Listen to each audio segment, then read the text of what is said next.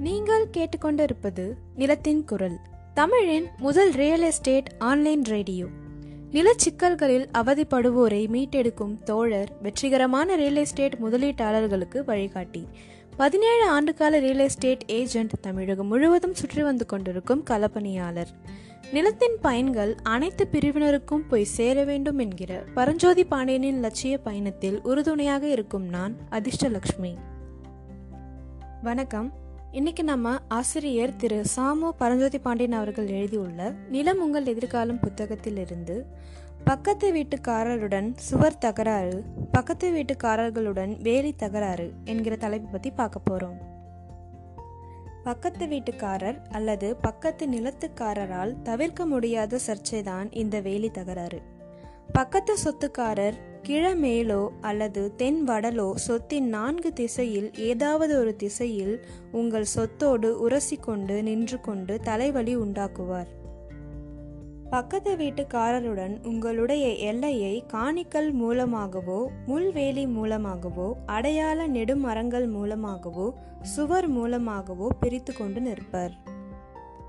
வயற்காடுகளில் உழுபவருக்கு வரப்பு விரிந்து கொண்டே போகும். உழாது வைத்து இருப்பவருக்கு தன்னிடம் குறைந்து கொண்டே வரும்.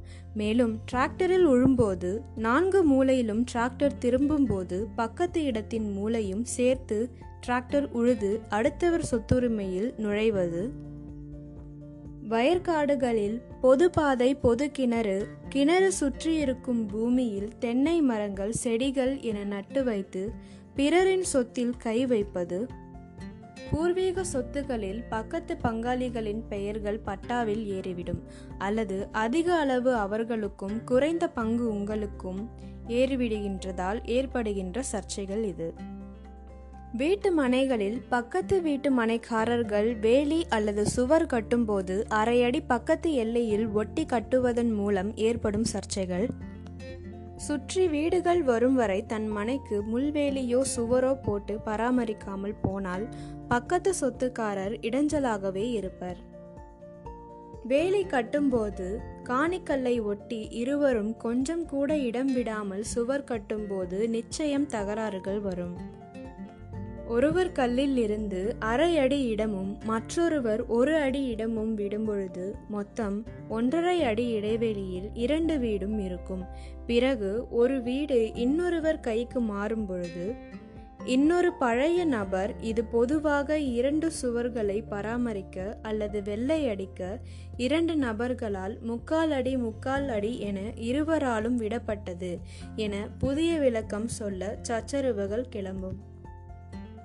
ஒருவர் இடைவேளியே இல்லாமல் கட்டிவிட்டு பக்கத்து இடைவேளியில் குப்பைகளை கொட்டிவிடும் இடமாக பயன்படுத்துவர். ஒருவர் இடைவேளி இல்லாமல் கட்டிவிட்டு வீடு புதுப்பிக்க கட்டும்போது பக்கத்து இடத்தையும் ஆக்கிரமித்து கட்ட முயற்சிப்பார்.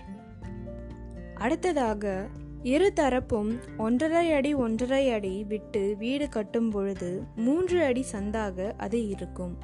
அவற்றை இருதரப்பு அல்லாத மூன்றாம் நபர் வழியாக பயன்படுத்துவர். இரு தரப்புக்குமான பொது இடம் சம்பந்தப்பட்ட அக்ரிமெண்ட்டுகளை போலியாக தயாரித்து திருத்தி மாற்றி பொது வழிகளை ஆக்கிரமிக்க முயற்சி செய்வர். அடுத்ததாக பத்திரத்தில் அளவுகளை தெளிவாக எழுதவில்லை என்றாலும் சந்து பொதுவழி போன்றவற்றை தெளிவாக குறிப்பிடவில்லை என்றாலும் சச்சரவுகள் எழும். இன்னைக்கு நம்ம பக்கத்து வீட்டுக்காரருடன் சுவர் தகராறு பக்கத்து நிலத்துக்காரருடன் வேலி தகராறு எப்படியெல்லாம் உருவாகும் அதிலிருந்து நாம் எப்படியெல்லாம் எச்சரிக்கையாக இருக்கலாம் என்று பார்த்தோம்.